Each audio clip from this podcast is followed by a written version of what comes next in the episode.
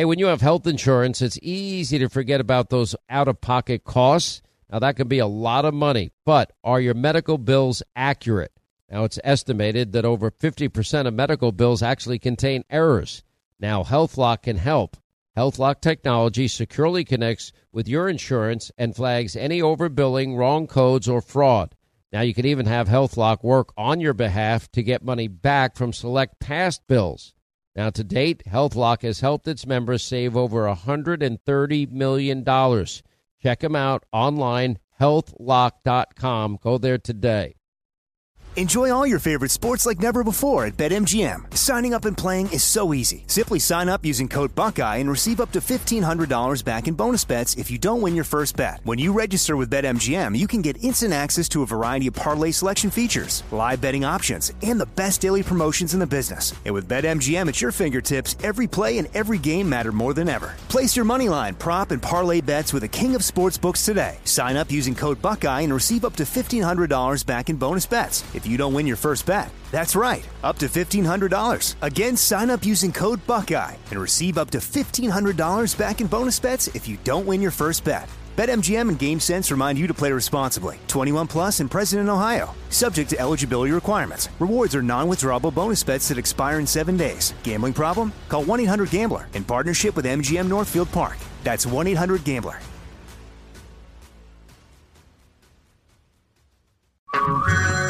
Hey everyone, it's Ted from Consumer Cellular, the guy in the orange sweater, and this is your wake up call. If you're paying too much for wireless service, you don't have to keep having that nightmare. Consumer Cellular has the same fast, reliable coverage as the leading carriers for up to half the cost. So why keep spending more than you have to? Seriously, wake up and call 1 888 freedom or visit consumercellular.com. Savings based on cost of consumer cellular single line 1, 5, and 10 gig data plans with unlimited talk and text compared to lowest cost single line postpaid unlimited talk, text, and data plans offered by T Mobile and Verizon January 2024. All right, thanks, Scott Shannon. Thanks to all of you for being with us. Happy Monday. Write down our toll free number. It's 800 941 Sean. You want to be a part of the program.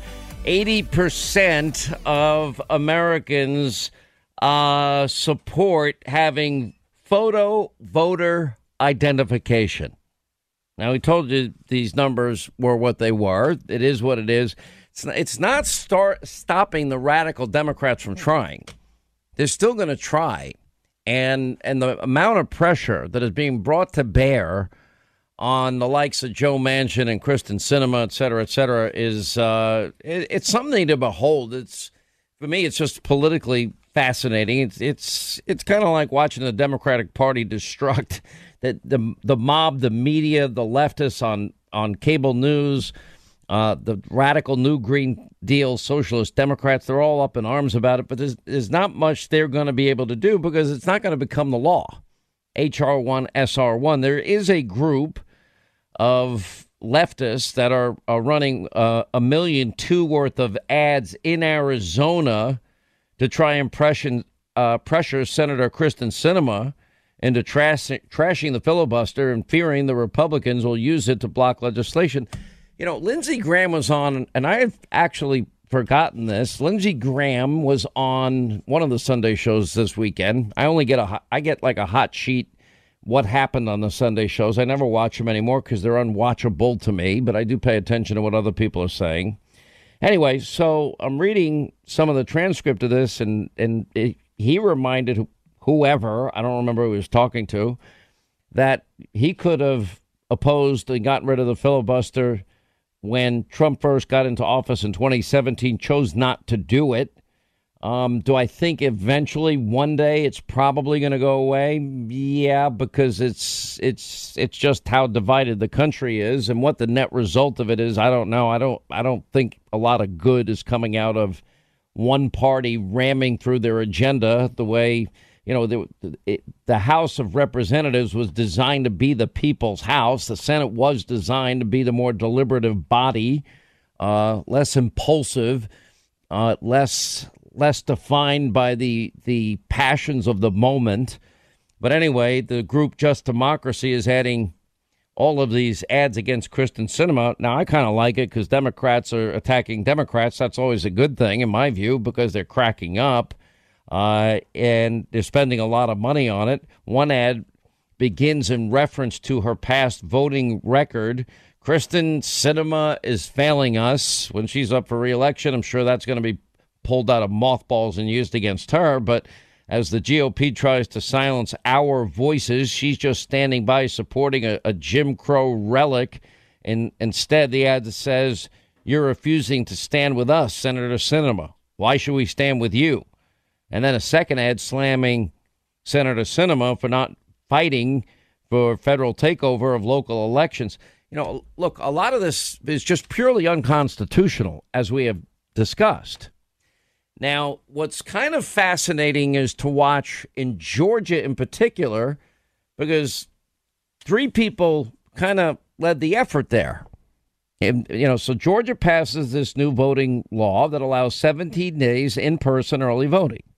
It, it, it mandates that every precinct have a drop box. It allows for mail in balloting, but it has voter ID. Now, this is the state where, where Joe Biden said it was Jim Crow 2.0. But Joe, in 50 whatever million years as a representative in the great state of Delaware, they, they don't have the kind of accessibility that Georgia is providing the people of Georgia and Delaware. They don't have any early days of voting, in person voting before an election. They have none. They have voter ID laws in Delaware. They don't have any drop boxes in Delaware. So if Georgia, based on his definition, is Jim Crow 2, 2.0, well, what are we going to call his law? And to get lectured on by Joe Biden on anything race is is frankly beyond repugnant, considering his atrocious record on such. Now, the two people that have been also now remember this now costs the state of Georgia, it costs the state of Georgia a lot of money. As a matter of fact, it's costing them a hundred million dollars according to estimates, and it was in part supported by Stacey Abrams. Raphael Warnock is another one.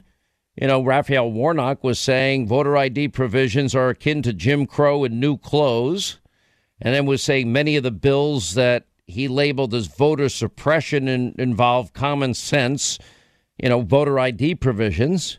All of these, quote, voter suppression laws, Warnock said, you know, we, we've got to have uh, voter ID because if we don't, they might vote twice. Are you kidding?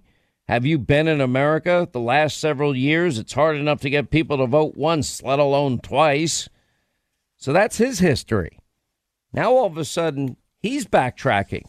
And so Stacey Abrams is backtracking.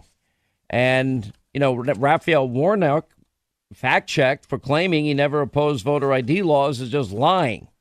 Now, all of a sudden, out of nowhere, Stacey Abrams, she's recognizing politically, uh oh, 80% of people in Georgia support and nationwide support voter ID laws. Now she's saying she supports it. Well, if she supported it earlier, she would have stepped in and stopped this move to boycott the Major League Baseball having the All Star game in Atlanta, which now cost the people of Atlanta, businesses in Atlanta, $100 million. And you can blame three people for this Raphael Warnock, Stacey Abrams, and Joe Biden, because they're the three people that got a very ignorant Major League Baseball to pull the game and and Major League Baseball had no knowledge at all whatsoever what issues were in play in the state of Georgia or anything about the voting laws. Look, if you want integrity in future elections, if you want confidence in future elections, this is not complicated. You need photo ID. Period. It's a simple requirement. It's not that bad. You need it to buy a six pack of beer. You need it to buy a pack of cigarettes. You needed to get into the Democratic National Convention, the Capitol. You needed to get into Joe's White House when he's not taking his little nappy. You need you need it for everything in life. It's a simple, basic, fundamental requirement.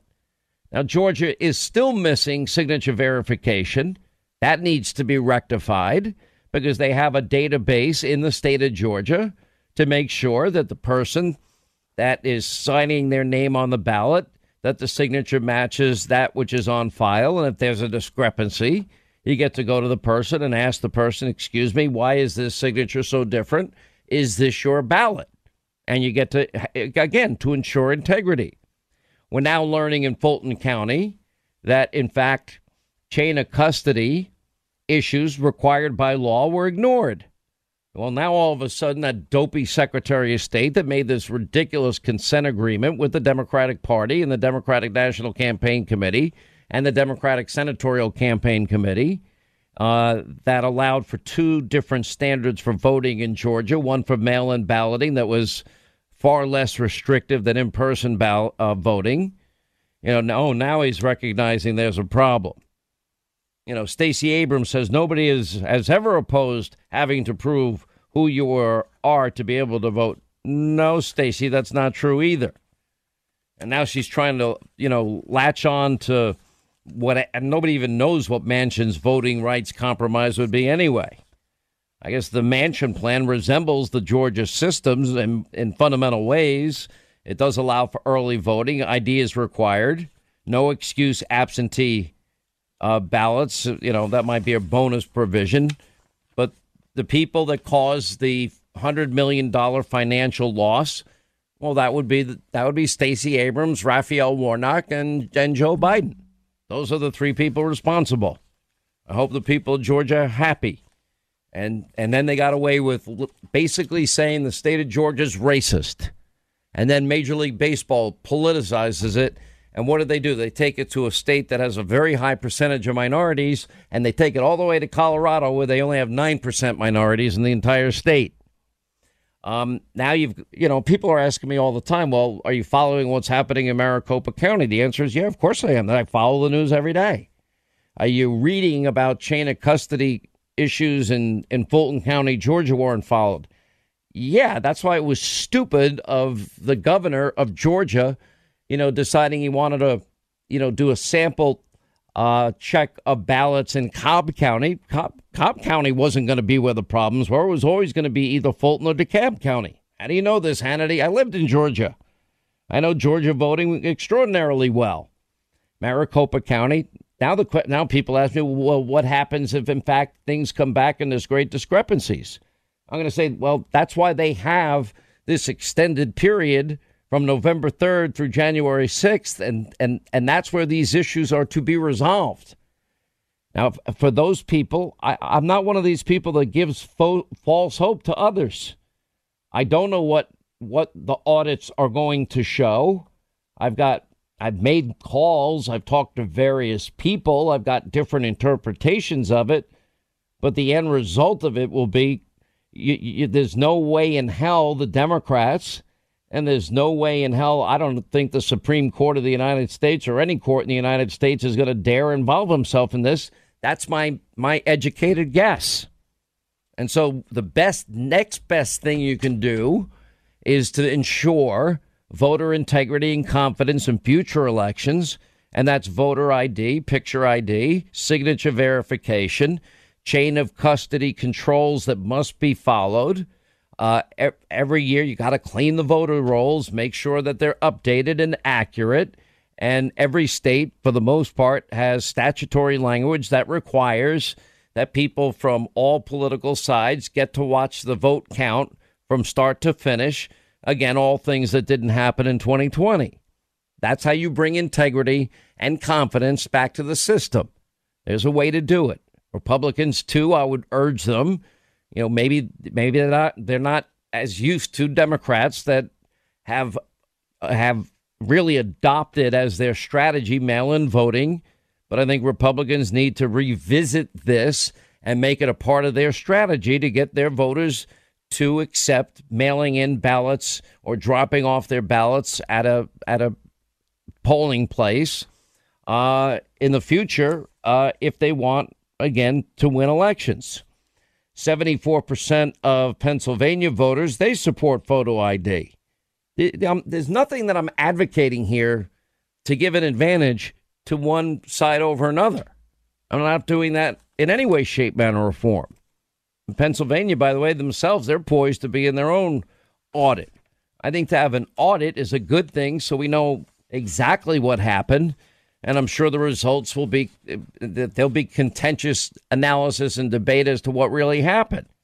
I don't think there's anybody in this audience that can confidently say that they know that in 2000 the 537 vote difference in Florida is an accurate number. I don't think I don't think we'll ever know because the system was so screwed up in Florida at the time. It's since been cleaned up. The problems in 2016 in Florida, they've been cleaned up too. And now they're even going further. Enjoy all your favorite sports like never before at BetMGM. Signing up and playing is so easy. Simply sign up using code Buckeye and receive up to $1,500 back in bonus bets if you don't win your first bet. When you register with BetMGM, you can get instant access to a variety of parlay selection features, live betting options, and the best daily promotions in the business. And with BetMGM at your fingertips, every play and every game matter more than ever. Place your moneyline, prop, and parlay bets with the king of sportsbooks today. Sign up using code Buckeye and receive up to $1,500 back in bonus bets if you don't win your first bet. That's right, up to $1,500. Again, sign up using code Buckeye and receive up to $1,500 back in bonus bets if you don't win your first bet. BetMGM and GameSense remind you to play responsibly. 21 plus and present in Ohio. Subject to eligibility requirements. Rewards are non-withdrawable bonus bets that expire in seven days. Gambling problem? Call 1-800-GAMBLER in partnership with MGM Northfield Park. That's 1-800-GAMBLER. I'm Jack Armstrong. He's Joe Getty. We're the Armstrong and Getty Show. We cover the stories the mainstream media ignores. Stories that are important to your life and important to the world. The election, of course. The many trials of Donald Trump. Couple of wars. Gender bending madness. Why are kids looking at so much social media?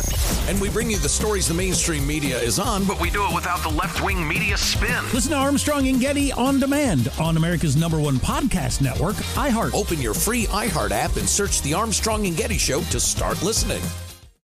More Than a Movie is back with season two of the award winning film podcast, and this time with a lot more movies. I'm your host, Alex Fumero, and each week I'm going to talk to the people behind some of my favorite movies. From The Godfather, Andy Garcia. He has the smarts of Vito, the temper of Sonny, the warmth of Fredo, and the coldness of Michael. To the OG Spy Kid, Alexa Penavega. You had Carla Gugino, who's the coolest mom ever. You had Antonio, who's handsome, amazing, charismatic and then Carmen and Junie. I felt like a lot of other kids felt like this could be me.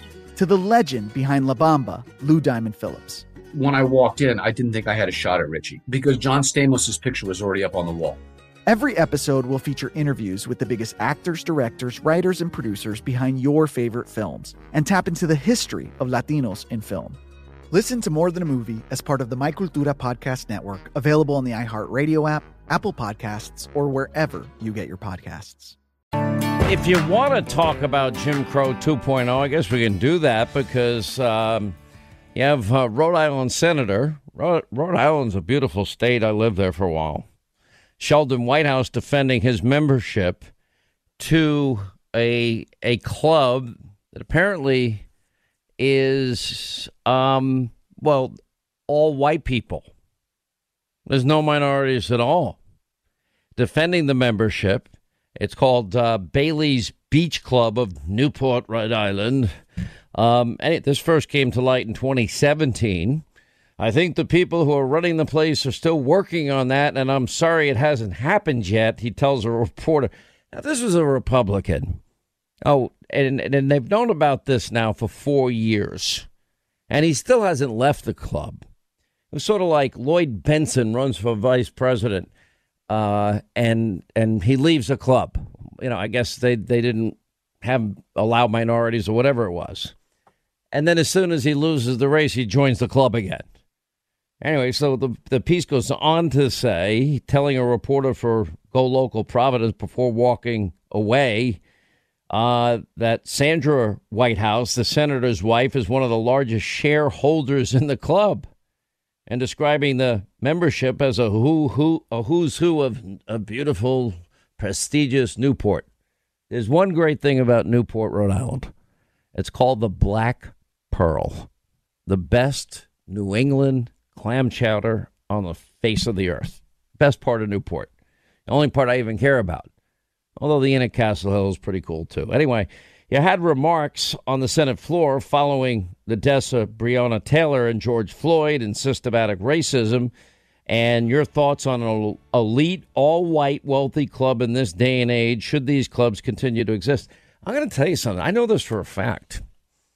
Um, there's a lot of this type of thing that happens at these clubs. A lot of you know, for example, there are there, there there's a lot of segregation based on even religion in New York on in clubs. Nobody talks about it though. They just don't want. They just cancel people like me that I can't go and have a cheeseburger. It might offend somebody in the dining room. Enjoy all your favorite sports like never before at BetMGM. Signing up and playing is so easy. Simply sign up using code Buckeye and receive up to $1,500 back in bonus bets if you don't win your first bet. When you register with BetMGM, you can get instant access to a variety of parlay selection features, live betting options, and the best daily promotions in the business. And with BetMGM at your fingertips, every play and every game matter more than ever. Place your money line, prop, and parlay bets with the king of sportsbooks today. Sign up using code Buckeye and receive up to $1,500 back in bonus bets if you don't win your first bet. That's right, up to $1,500. Again, sign up using code Buckeye and receive up to $1,500 back in bonus bets if you don't win your first bet. BetMGM and GameSense remind you to play responsibly. 21 plus and present in Ohio. Subject to eligibility requirements. Rewards are non-withdrawable bonus bets that expire in seven days. Gambling problem? Call 1-800-GAMBLER in partnership with MGM Northfield Park. That's 1-800-GAMBLER. I'm Jack Armstrong. He's Joe Getty. We're the Armstrong and Getty Show. We cover the stories the mainstream media ignores. Stories that are important to your life and important to the world. The election, of course. The many trials of Donald Trump. Couple of wars. Gender bending madness. Why are kids looking at so much social media? And we bring you the stories the mainstream media is on, But we do it without the left wing media spin. Listen to Armstrong and Getty on demand on America's number one podcast network, iHeart. Open your free iHeart app and search The Armstrong and Getty Show to start listening. More Than a Movie is back with season two of the award winning film podcast, and this time with a lot more movies. I'm your host, Alex Fumero, and each week I'm going to talk to the people behind some of my favorite movies. From The Godfather, Andy Garcia, He has the smarts of Vito, the temper of Sonny, the warmth of Fredo, and the coldness of Michael. to the OG Spy Kid, Alexa Penavega, You had Carla Gugino, who's the coolest mom ever. You had Antonio, who's handsome, amazing, charismatic. And then Carmen and Junie. I felt like a lot of other kids felt like this could be me. to the legend behind La Bamba, Lou Diamond Phillips. When I walked in, I didn't think I had a shot at Richie because John Stamos' picture was already up on the wall. Every episode will feature interviews with the biggest actors, directors, writers, and producers behind your favorite films and tap into the history of Latinos in film. Listen to More Than a Movie as part of the My Cultura podcast network, available on the iHeartRadio app, Apple Podcasts, or wherever you get your podcasts. All right, 25 till the top of the hour, 800 941 Sean. You want to be a part of the program? I, I'll tell you what is somewhat entertaining and also pathetic at the same time is, and it, it's it's taken a while, but everybody's kind of figured out that I guess Hannity's been right about Fox News Hannity stalker Humpty Dumpty, who works over there for Mr. Potato Head at at Fake News CNN, and it is it is their obsession the mob, and it's a mob. Why do I say the media mob? I say the media mob because it's one mindset. It is, if you really want to break it down, the way I referred to it in a tweet, um, they all regurgitate the same lies, and it doesn't matter how wrong they are. They're just going to continue with the next lie, and the next lie, and the next lie, and the next conspiracy theory. And I, I mean, one of the biggest jokes is is like the New York Times. Now, there are two lawsuits we're paying very close attention to because both now are headed into what is called the discovery phase of a lawsuit. And this is going to get interesting. One is with Project Veritas, and this was the New York State Supreme Court allowing them now to move to the discovery phase against their lawsuit against the New York Times. Um, I, I, I thought long and hard and have contemplated, and I, I still can uh, sue them myself for the slander and the smearing and the lies that they've done against me. Eh, The, the problem is, I just don't have enough time in the day to to devote to, you know, a, a lawsuit. It just it takes too much of my day away that I, I'm I'm tempted to, because Times v. Sullivan of all things hit, set such a high bar if you're a public figure for you know you you actually have to show malice on the part of the news organization as as the evidence that proves that they're liable for the slander that they're involved in. It's a it's a high bar. The first case with with Governor Palin was about the, this whole concept of targeted districts and and the shooting that took place and Gabby Giffords got shot, and somehow well, she was on a, a list of targeted um, districts. Okay, targeted districts. Bob Beckel, even at the time, admitted he, he even took credit for the authorship of. You have Democrats, they do it. Republicans, they do it. They identify specific districts that they think that they'll target, that they'll be able to win if they invest time and money and, get, and recruit good candidates for. It's just common practice. It's not about targeting them. Uh, and everybody that has spent more than five seconds in, in politics knows and understands this. It's not hard to figure out in anyway, but they, they don't want to figure it out. They just want all they want. Their obsession with all things Donald Trump, it, they can't stop themselves. And Maggie Haberman has all of this prestige for some reason. And I watch, you know, with kind of amusement. She works for a newspaper that is radical, squad, hardcore, new Green Deal left that obsesses over and never stops obsessing over Donald Trump. It doesn't matter that Donald Trump is no longer the president. You know, it is it is socialist propaganda. Same with the Washington Post. You know, there's a there's a reason. How come none of these outlets? Can you imagine if Don Jr. or Eric Trump were ever involved in in throwing, lying on a gun application, throwing a gun in a dumpster, if they were ever involved in getting payments from Ukraine, Kazakhstan, Russia, China, everywhere in between, and cashing in uh, with no experience like like Hunter Biden did, do, do you think they'd get the same treatment? Because they ignore Hunter. Hunter uses the N word how many times? Makes makes anti-Asian slurs how many times? And it's like these things don't happen in their universe because they're just obsessed all things radical new green deal socialist. They're just they're not they're no better than than Pravda. And I, I actually tweeted this out last night. They all live in this fake news blue check. What I mean by blue check is on Twitter. You, you know, they identify you as the real person because some people try to take your name and or the name of a somebody who's famous or somewhat famous, and and it identifies that you're really that person. Anyway, they live in this fake news blue check bubble, and it's a bubble of bull Adam Schiff is what it is. They have no influence beyond their little bubble. And the most amazing thing about this, I bet most of you don't even know who Maggie Haberman is.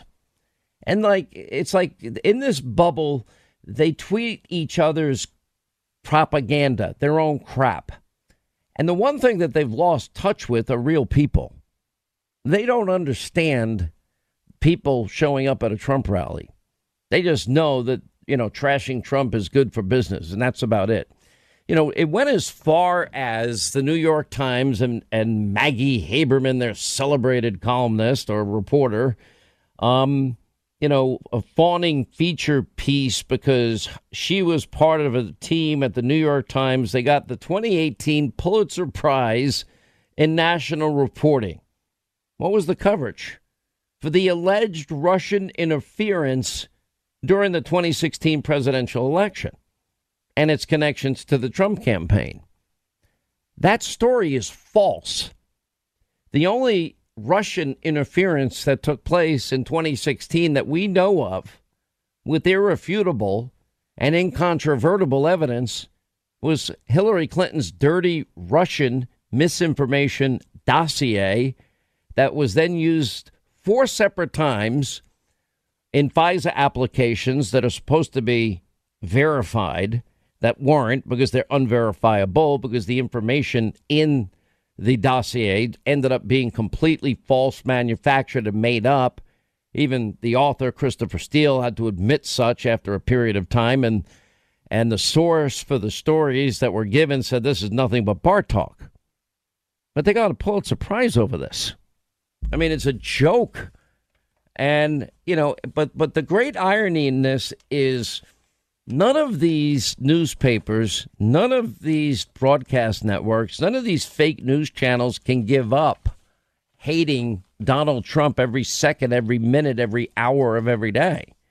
FoxNews.com just did a piece, and they actually went back and, and looked at the fact that, okay, Maggie Haberman, since Trump left office, has written about or contributed contributed to a hundred stories um, since Trump left office.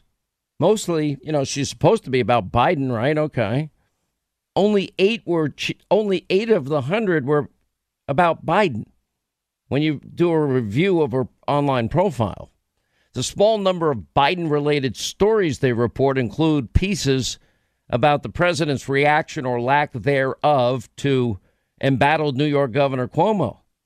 At least 70 stories of the 100 Maggie Haberman had a hand in since Biden took office are about Donald Trump, not including other pieces about key figures from his world like Mike Pence and Rudy Giuliani, and dozens of them concern Donald Trump's second impeachment trial after he left office. Well, apparently she's supposed to be the Washington correspondent as it relates to the president, but that's about it. And she's apparently now writing a book on Donald Trump.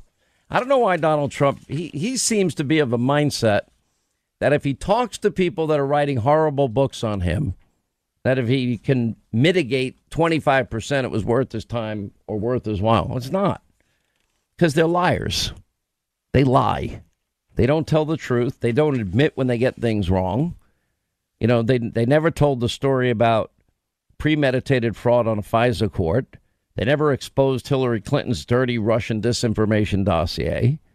They never went on to expose, they, they, they paid no attention. We impeach a president over a phone call with President Zelensky of Ukraine while simultaneously ignoring Joe Biden on tape bragging how he withheld a billion taxpayer dollars, gave a deadline of six hours to Ukrainian officials saying they're not going to get America's money, the billion, unless they fire an obscure prosecutor in Ukraine who actually wasn't that obscure because he was investigating Hunter Biden, who was working with Burisma Holdings and being paid millions of dollars and admitted on Good Morning America that he had no experience in energy, oil, gas in Ukraine.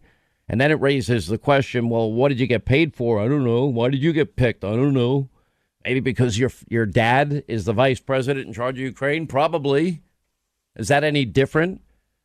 Can you, can you make a connection with a, a Kazakhstan oligarch or the first lady of Moscow, the former mayor of Moscow's wife, a, a Russian oligarch, a three and a half million dollar transfer from Russia? You know, does it make sense that Joe Biden gives a waiver to Vladimir Putin to build a, a pipeline so that he can he can provide the lifeblood of of the world's economy to our allies in Western Europe while we're paying for their defense vis-a-vis through NATO? Does it make any sense while he did that, allowed that waiver, he was, you know, with the stroke of a pen, you know, ending high-paying career jobs, skill-specific jobs in the energy sector for American workers? You would think they might think, oh, I wonder if Joe's compromised. Or the idea that the president you know, his son gets a billion five deal with the Bank of China, a hundred thousand dollar shopping spree. I mean, again, imagine if any of these were Trump kids. So they're really just hacks. They're hacks and they're Trump stalkers. They can't quit Trump. They can't. And this is there. It's it, even to this day. It's every second. It's every minute. It's every hour of every given day. And it doesn't matter. Like uh, after Haberman comes out with this report, Donald Trump is telling people that he's going to be in office in August of this year. Well, I made phone calls and I got direct sources saying he's never said it, doesn't believe it, and it's total BS. But the media mob, then the the blue check cult starts acting as if this is all gospel truth. Just like Russia, Russia, Russia was gospel. Just like Joe did nothing wrong with Ukraine by leveraging a billion tax dollars. Just like I guess there was nothing wrong, even though we had a, a, an FBI informant that had infiltrated Putin's network inside the Uranium One deal. And this informant was describing, let's see, bribery and kickbacks and money laundering and, and all sorts of nefarious activities. And why would we hand over any uranium when we have to import uranium because we don't have enough uranium, the foundational materials for nuclear weapons? And then the money that got kicked back to the Clinton Foundation by the very people involved in that deal, I guess that's not corruption either. I mean, you know, do they know they're this corrupt? I, I'm beginning to believe they actually are so psychotic they don't. But they think they're holier than thou. They think they are, uh, they, you know, well, they, they just, they just think that their way of thinking is superior to we the people. They think they're fair. They're not. They act like they don't have an agenda. They do. They act like they're journalists. They're not. They're a bunch of, of socialist New Green Deal propaganda hacks. It's that simple. You cannot trust the New York Times or the Washington Post or ABC or NBC or CBS because I guarantee you, if any Trump kid used the N word, any Trump kid lied on a gun application, any Trump kid dumped a gun in a dumpster, if any Trump kid with no experience got paid by Kazakhstan oligarchs and Burisma Holdings with no experience, or Russia and a Russian oligarch and the First Lady of Moscow, or that or that the Bank of China bypassed Deutsche Bank and Goldman Sachs and and did the deal with zero experience Hunter the crack addict, um, you know that they'd be covering it twenty four seven. But they don't seem to understand it. They're all hacks. They all have a, a, a political agendas, but they say they're reporters. They're the most dishonest people in the media today. There's nobody that comes close to them. Enjoy all your favorite sports like never before at BetMGM. Signing up and playing is so easy. Simply sign up using code Buckeye and receive up to $1,500 back in bonus bets if you don't win your first bet. When you register with BetMGM, you can get instant access to a variety of parlay selection features, live betting options, and the best daily promotions in the business. And with BetMGM at your fingertips, every play and every game matter more than ever. Place your moneyline, prop, and parlay bets with the king of sportsbooks today. Sign up using code Buckeye and receive up to $1,500 back in bonus bets. If you don't win your first bet. That's right, up to $1,500. Again, sign up using code Buckeye and receive up to $1,500 back in bonus bets if you don't win your first bet. BetMGM and GameSense remind you to play responsibly. 21 plus and present in Ohio. Subject to eligibility requirements. Rewards are non-withdrawable bonus bets that expire in seven days. Gambling problem? Call 1-800-GAMBLER in partnership with MGM Northfield Park. That's 1-800-GAMBLER. I'm Jack Armstrong. He's Joe Getty. We're the Armstrong and Getty Show. We cover the stories the mainstream media ignores. Stories that are important to your life and important to the world. The election, of course. The many trials of Donald Trump. Couple of wars. Gender bending madness. Why are kids looking at so much social media? And we bring you the stories the mainstream media is on, but we do it without the left wing media spin. Listen to Armstrong and Getty on demand on America's number one podcast network, iHeart. Open your free iHeart app and search The Armstrong and Getty Show to start listening. More Than a Movie is back with season two of the award winning film podcast, and this time with a lot more movies. I'm your host, Alex Fumero, and each week I'm going to talk to the people behind some of my favorite movies. From The Godfather, Andy Garcia. He has the smarts of Vito, the temper of Sonny, the warmth of Fredo, and the coldness of Michael. To the OG Spy Kid, Alexa Penavega. You had Carla Gugino, who's the coolest mom ever. You had Antonio, who's handsome, amazing, charismatic and then Carmen and Junie. I felt like a lot of other kids felt like this could be me. To the legend behind La Bamba, Lou Diamond Phillips. When I walked in, I didn't think I had a shot at Richie because John Stamos' picture was already up on the wall. Every episode will feature interviews with the biggest actors, directors, writers, and producers behind your favorite films and tap into the history of Latinos in film. Listen to More Than a Movie as part of the My Cultura Podcast Network, available on the iHeartRadio app, Apple Podcasts, or wherever you get your podcasts. All right, hour two, Sean Hannity Show. Thanks for being with us. 800 941 Sean. You want to be a part of the program? You know, if you don't have, and I've said this so many times, if you don't have law and order, safety and security, how is it even possible to pursue happiness? It's the same thing every single solitary weekend. Chicago, 49 people shot, five fatally last weekend. I, I, mean, how many more people have to get shot? Do we do you know their names? No, you don't.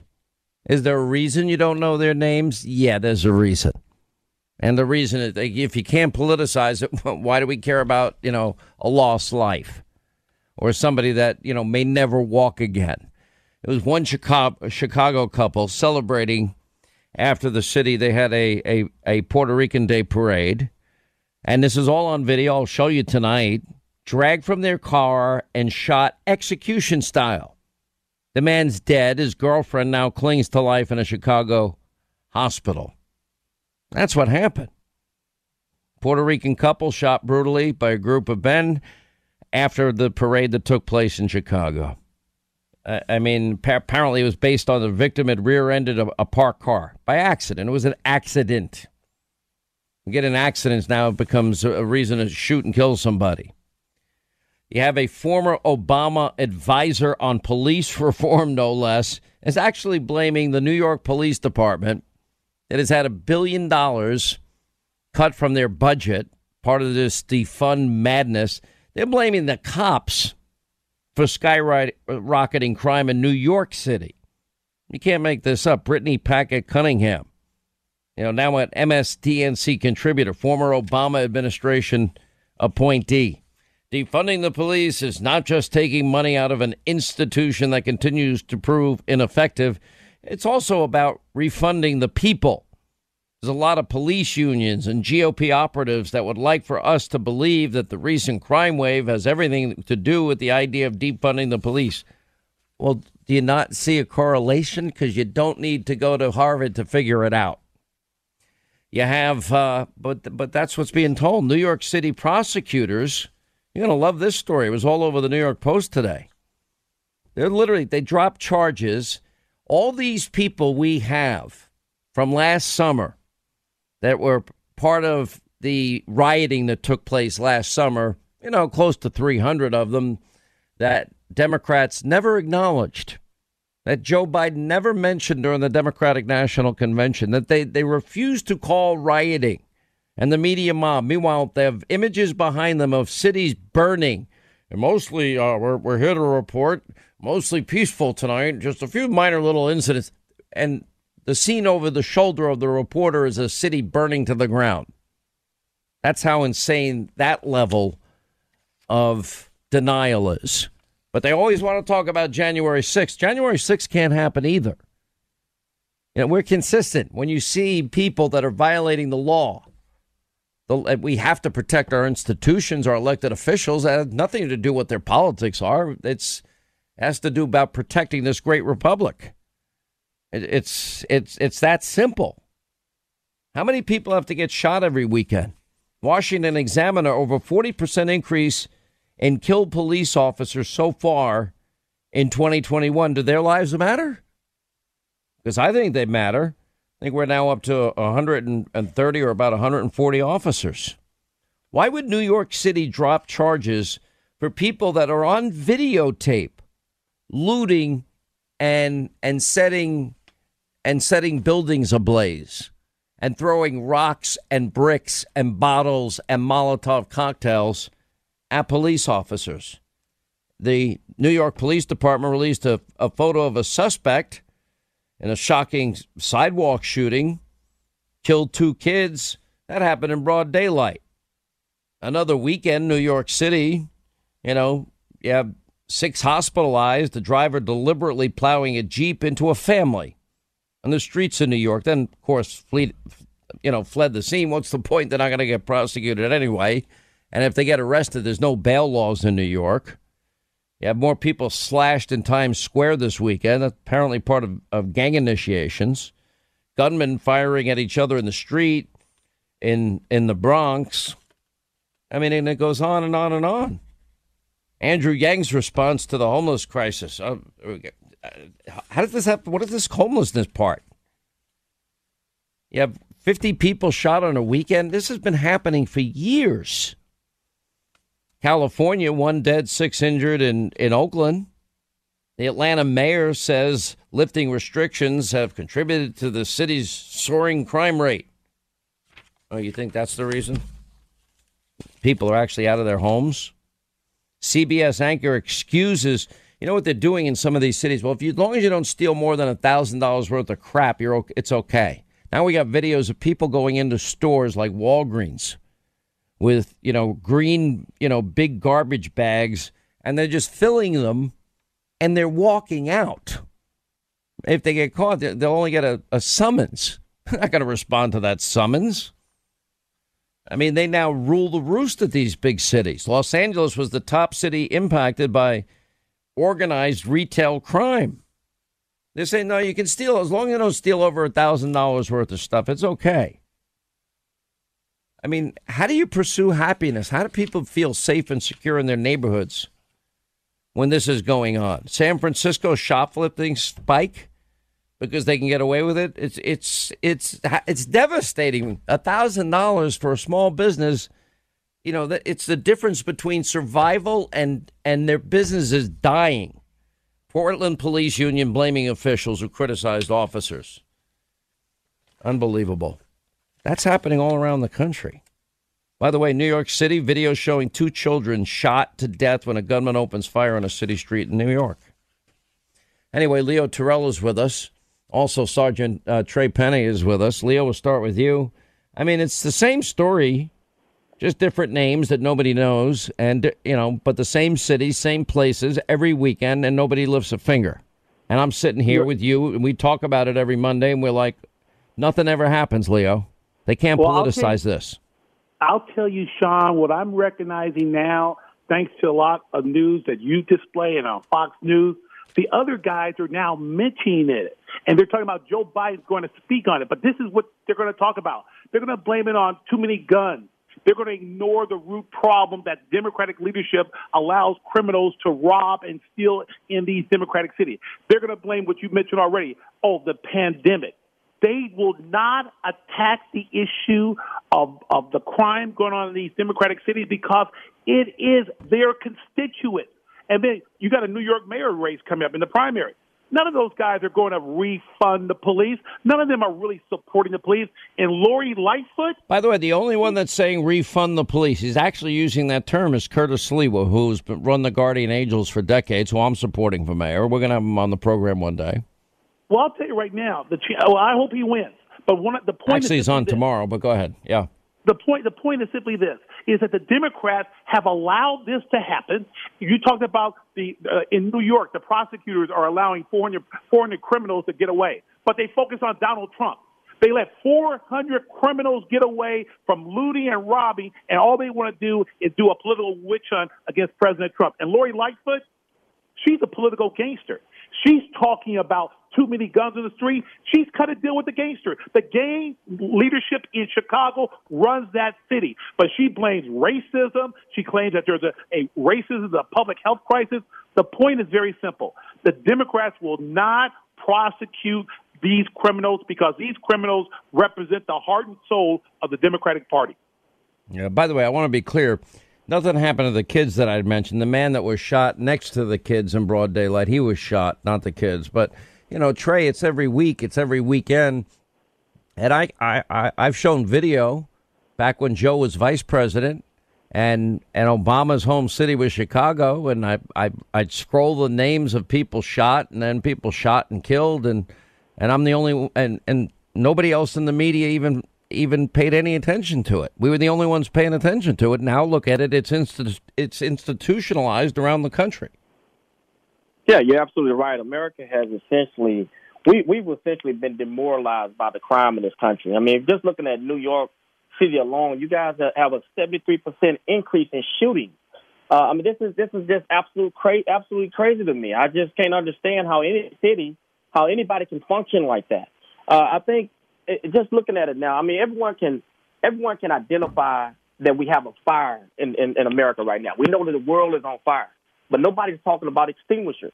I, and I think I think that, that Governor Giuliani and and uh, Bill Bratton got it right back in the in the early '90s with you know just addressing the fact that look, this is if if, if there's uh, uh, uh, issues going on in the community, we have to start addressing the under, underlying root of the uh, root cause of the problem, which is the, the socioeconomic issues. We got all these problems. You, we just come out of the pandemic where people don't have jobs, and guess what? They're all being radicalized. Well, listen, you might not agree with, with Rudy Giuliani's politics, but as mayor, his policies worked. And when the when the murder rate goes from nearly three thousand a year to three hundred a year, you're saving lives, and a lot of lives trade that were saved were minority lives. And what he did right. is he, And- he didn't focus on race. He focused on okay, where's the highest concentration of of criminal activity happening, and that's where we're going to put the vast majority of our police resources. Yeah, that's hot, hotspot policing. That's what we. That's what everyone wants to reterminize. You know, return, uh, uh, reclassify now as hotspot policing. But the the the bottom line is this is classic broken windows theory, right? This is you know we got to start looking at the at the way the world lives right now. If these issues remain broken and undertended in society, people are gonna get the impression that nobody cares. And guess what? They don't care. They don't care. They're gonna go in and they're gonna they're gonna pillage and, and destroy your communities until until you, you you start holding them accountable. We got to get our criminal justice systems back in line. We got to start prosecuting these criminals. I saw in Portland that they were talking about letting off. Trey, we got them on video during the rioting last year. They're setting buildings ablaze. They're looting, and we know who they are. But now they're not going to prosecute. We can't, but you know what? That's why we need to have federal policy. When the state won't do their job, they won't protect the uh, protect the I don't. people. We, I we I can't it- federalize the police department. That's not no, going to no, work. No, no, we don't. We don't want to federalize the police. No, we don't need to federalize them. However, we do need to hold states accountable when they don't protect the citizens. That's what we need to be talking about, Sean. And, and Yeah. essentially, we've let me, we've let these cities like Portland and Seattle and Chicago, we will let these these uh, liberal mayors hurt our constituents, hurt the people, the citizens. We can't allow that to happen. Well, uh, we- not only uh, okay, we can't, but it is happening, and it's happening. So, if you if you're going to have no bail laws, defund, dismantle the police, and then you're talking about getting rid of indemnification for cops. It, it seems to me, Leo, at that point, it's over. It's the wild, wild west in in cities all across the country. You, know, Sean, I think it's the Wild Wild West until 2022 because the House is going to, you know, the Democrats are going to lose the House. Nancy's going back to California. But I want to mention the hypocrisy of what's going on in these Democratic cities. Remember last year when Trump offered federal assistance to Portland and Chicago, and they said no, no, no, no. I go back to that crazy mayor in Chicago, Lori Lightfoot. Guess what she's begging for? She's begging for federal assistance. It's now from the Biden administration because there's too many guns on the street. It's a game the Democrats play. They have no intention on cleaning up the street. And then they want to basically declaw the police by taking away qualified immunity, by basically stripping police officers of any protection. Who in the heck want to become a police officer if they're not going to be supported by their Democratic mayor or Democratic governor? It's chaotic, and they do not want to solve the problem. They want to blame it on too many guns and the pandemic. The root of the problem is very simple. The criminals are running the cities, and these cities are Democratic controlled. Well, so how does this end? I don't see a good ending. Trey, you get the last word. Yeah, you know what, Sean? Uh, It's unfortunate, and we see this this mass exodus of police officers across the country.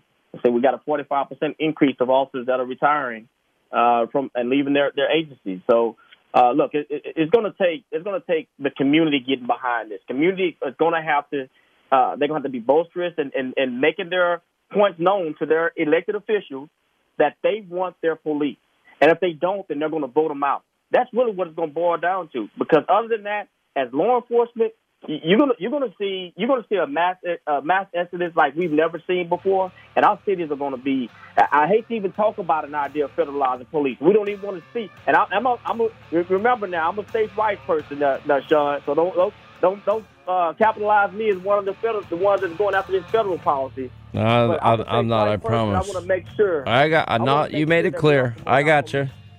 All right, quick break. We'll come back. Uh, the COVID Wuhan uh, lab of virology update next. Enjoy all your favorite sports like never before at BetMGM. Signing up and playing is so easy. Simply sign up using code Buckeye and receive up to $1,500 back in bonus bets if you don't win your first bet. When you register with BetMGM, you can get instant access to a variety of parlay selection features, live betting options, and the best daily promotions in the business. And with BetMGM at your fingertips, every play and every game matter more than ever. Place your moneyline, prop, and parlay bets with the king of sportsbooks today. Sign up using code Buckeye and receive up to $1,500 back in bonus bets if you don't win your first bet. That's right, up to $1,500. Again, sign up using code Buckeye and receive up to $1,500 back in bonus bets if you don't win your first bet. BetMGM and GameSense remind you to play responsibly. 21 plus and present in Ohio. Subject to eligibility requirements. Rewards are non-withdrawable bonus bets that expire in seven days. Gambling problem? Call 1-800-GAMBLER in partnership with MGM Northfield Park. That's 1-800-GAMBLER. I'm Jack Armstrong. He's Joe Getty. We're the Armstrong and Getty Show. We cover the stories the mainstream media ignores. Stories that are important to your life and important to the world. The election, of course. The many trials of Donald Trump. Couple of wars. Gender bending madness. Why are kids looking at so much social media? And we bring you the stories the mainstream media is on, but we do it without the left wing media spin. Listen to Armstrong and Getty on demand on America's number one podcast network, iHeart. Open your free iHeart app and search The Armstrong and Getty Show to start listening.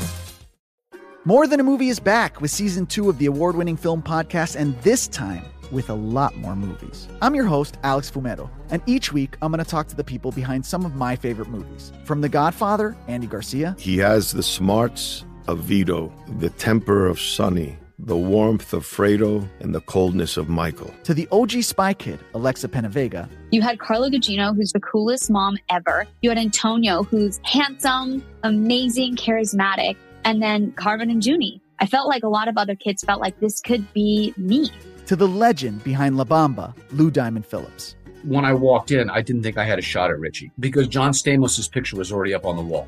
Every episode will feature interviews with the biggest actors, directors, writers, and producers behind your favorite films and tap into the history of Latinos in film. Listen to More Than a Movie as part of the My Cultura Podcast Network, available on the iHeartRadio app, Apple Podcasts, or wherever you get your podcasts. All right, 25 to the top of the hour, 800 941 Sean, our number. We'll get to a lot of your calls coming up.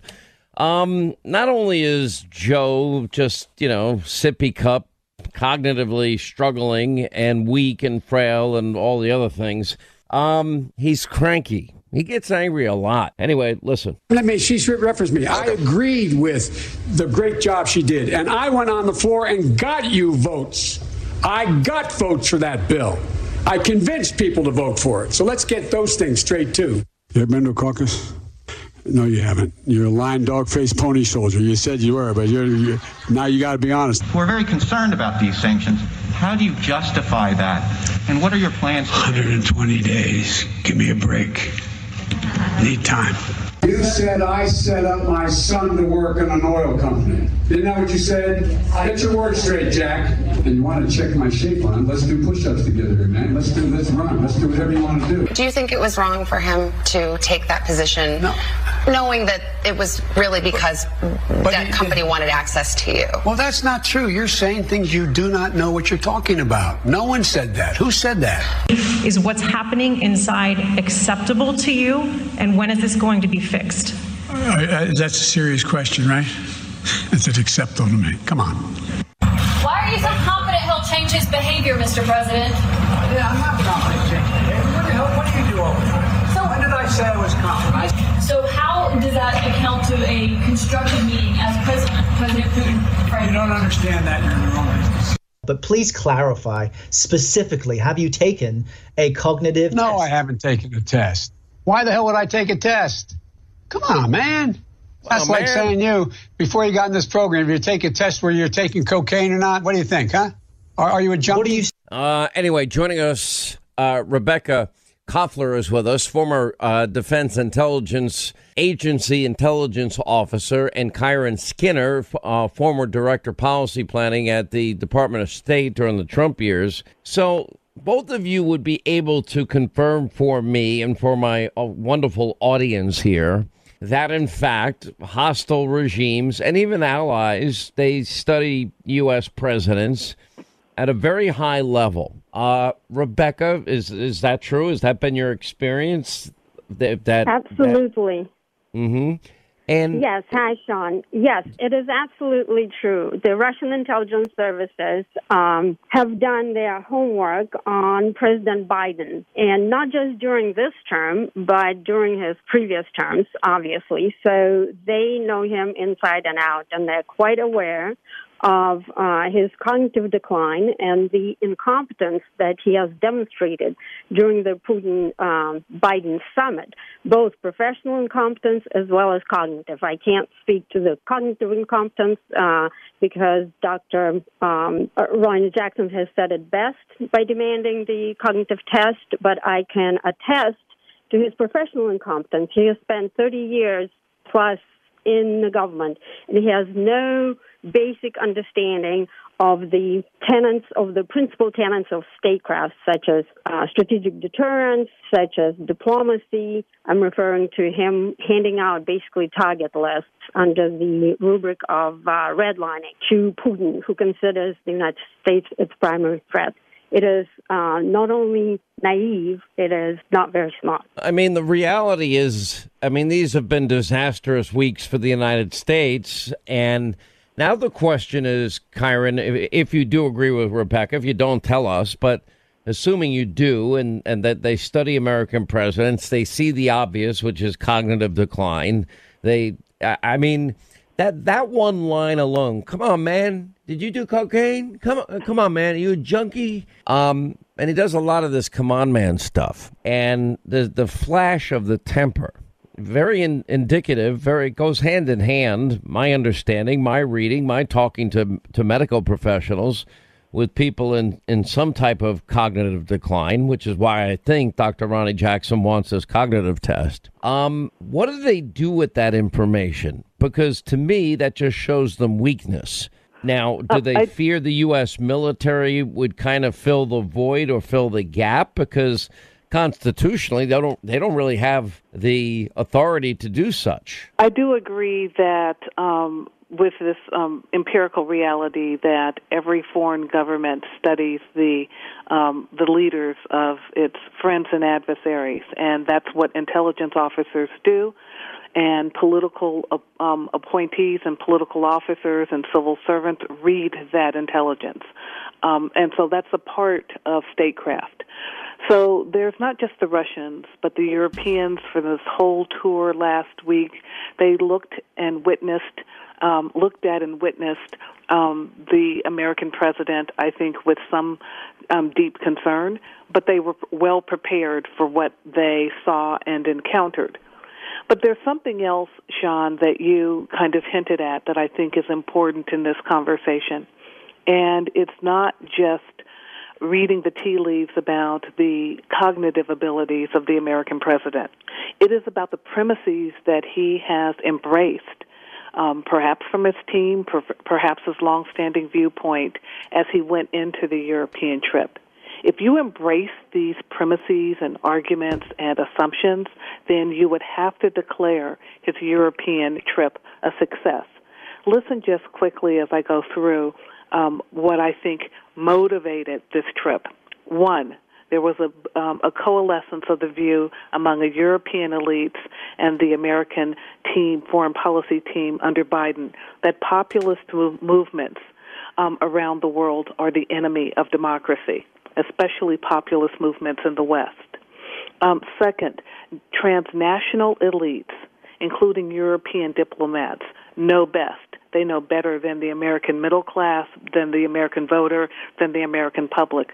This administration showed in this trip that it in fact believes that idea. Never once did I hear the president mention the foreign policy for the middle class.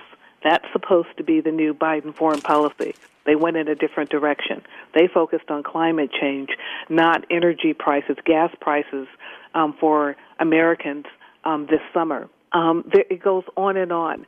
Um, that Donald Trump, they believe, was anti-European. We heard that throughout the week, hinted at um, by many Americans who were part of that trip. Kiron, well, define anti. Uh, uh, d- d- define what what they didn't like about Donald Trump because very specifically they want the U.S. to pay everything. Yes.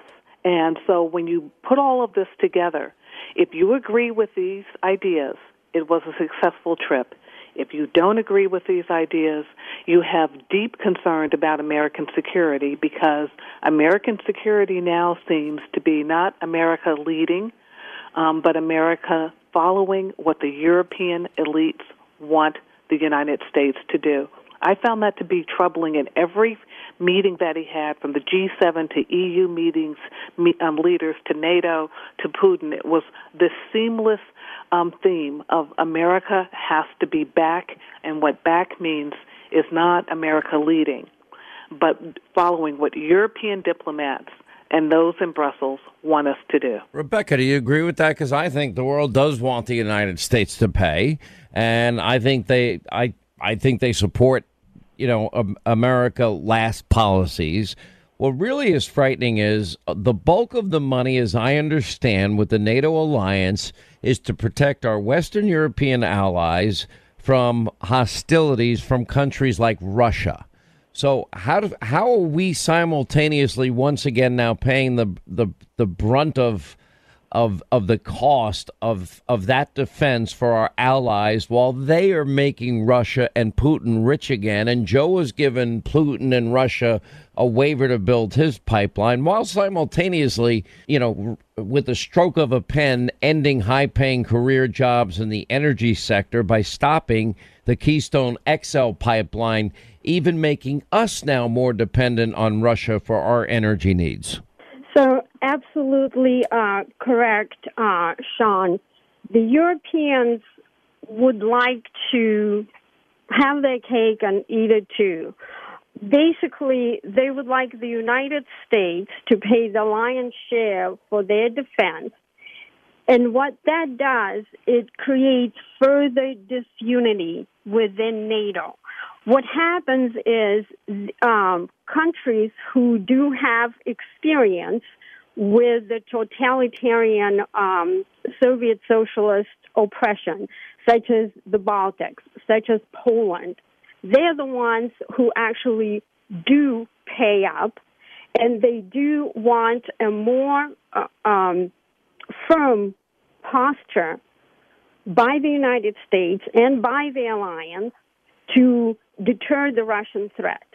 The, the old Europe, however, countries like Germany and France, they spend their money, you know, on things other than their security, relying on the United States to protect them.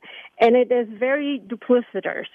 And the Russians actually know this. And one of their Russian strategy is to continue driving this wedge within NATO. So President Biden, again, you know, demonstrated his professional incompetence by having no idea how Putin thinks and by Okay, so let me ask you about by this. rhetoric he can he can he can deter Russia. He cannot do that. Beyond the energy outmaneuvering that Putin made against Joe Biden, um, which is interesting in and of itself in terms of its utter ridiculousness and stupidity, um, because now we're going to pay more. We'll be dependent even ourselves on on Russian energy as a source.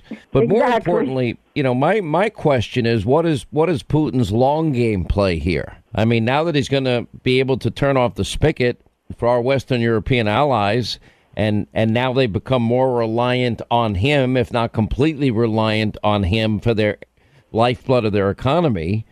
What what what is what does Putin then do with that power that is being handed to him?